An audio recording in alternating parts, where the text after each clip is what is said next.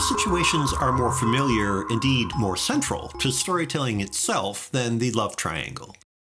Guaranteeing sex and conflict, the structure provides plenty of emotional engagement with infinite possibility for variation. Daisy Kenyon starts from that proven trope and dresses it with the shiny surfaces, beautiful people, and neatly fabricated environments that make even the most routine Hollywood effort attractive. It then takes those ingredients to give us a little more. Daisy, Joan Crawford, is a 40ish illustrator involved with hotshot lawyer Dan O'Meara, Dana Andrews, who is unable to extricate himself from a loveless marriage. Frustrated with Dan's ritual failure to commit, at the beginning of the story, Daisy demands an end to their relationship. He persuades her otherwise, but not before she meets a potential replacement in Peter Lapham, Henry Fonda, who has recently returned from army service in Germany. In other words, a standard love triangle. But if the situation is stock, the characters are not.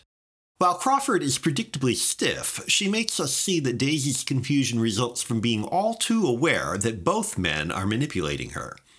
Dan, on the other hand, while shallow and unreliable, is also frustratingly charming, as much in love with Daisy as she is with him and capable of his own equivocations. The most fascinating character by far, however, is Peter, who never seems quite there, an emotional puzzle who floats through life on the back of Fonda's quiet, unforced performance.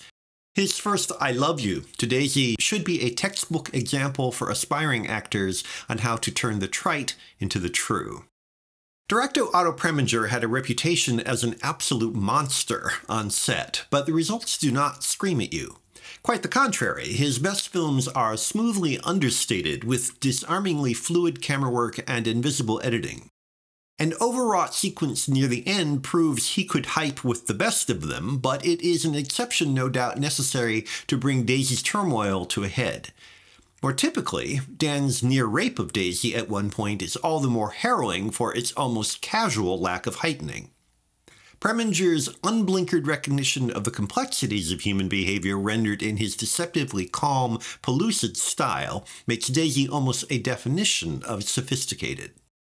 There is a downside to these smarts, however, an impatience laced with tedium as the characters bounce back and forth from one attitude to another. Daisy loves Dan. No, wait, she loves Peter. Dan won't divorce his wife, but keeps trying to prove Daisy means everything to him. Peter nods sagely, stays quiet, and seems willing to do whatever Daisy wants, but that adds to the problem, because it turns Daisy Kenyon into two hours of waiting for someone to make up her mind. Daisy's indecision is treated with intelligence and sympathy, but perhaps all involved are just a touch too true to the character's inconsistencies for us not to get a little antsy.